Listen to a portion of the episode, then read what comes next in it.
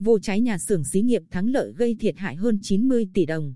Sáng ngày 6 tháng 9, cơ quan cảnh sát điều tra, phòng kỹ thuật hình sự phối hợp phòng cảnh sát phòng cháy chữa cháy và cứu nạn cứu hộ, công an tỉnh và công an huyện Tuy Phước tiến hành khám nghiệm hiện trường nhà xưởng chứa hàng thành phẩm đồ gỗ của xí nghiệp Thắng Lợi thuộc công ty cổ phần Phú Tài, đóng tại thôn Bình An, xã Phước Thành, huyện Tuy Phước để làm rõ nguyên nhân dẫn đến vụ cháy.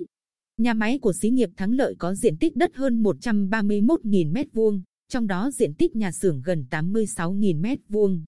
Vụ cháy xảy ra vào lúc 21 giờ 15 phút ngày 4 tháng 9, tại kho thành phẩm vật tư bao bì đóng gói của nhà máy có diện tích gần 6.000 m2, thiêu cháy toàn bộ hàng hóa. Rất may, vụ cháy không gây thiệt hại về người. Toàn bộ nhà xưởng, thiết bị, vật tư hàng hóa tại xí nghiệp Thắng Lợi đã được mua bảo hiểm. Hiện công ty làm việc với đơn vị bảo hiểm để làm công tác đánh giá và bồi thường thiệt hại. Công ty cổ phần Phú Tài đã kiểm tra và thống kê thiệt hại sau vụ cháy nhà xưởng ở xí nghiệp Thắng Lợi là hơn 90 tỷ đồng.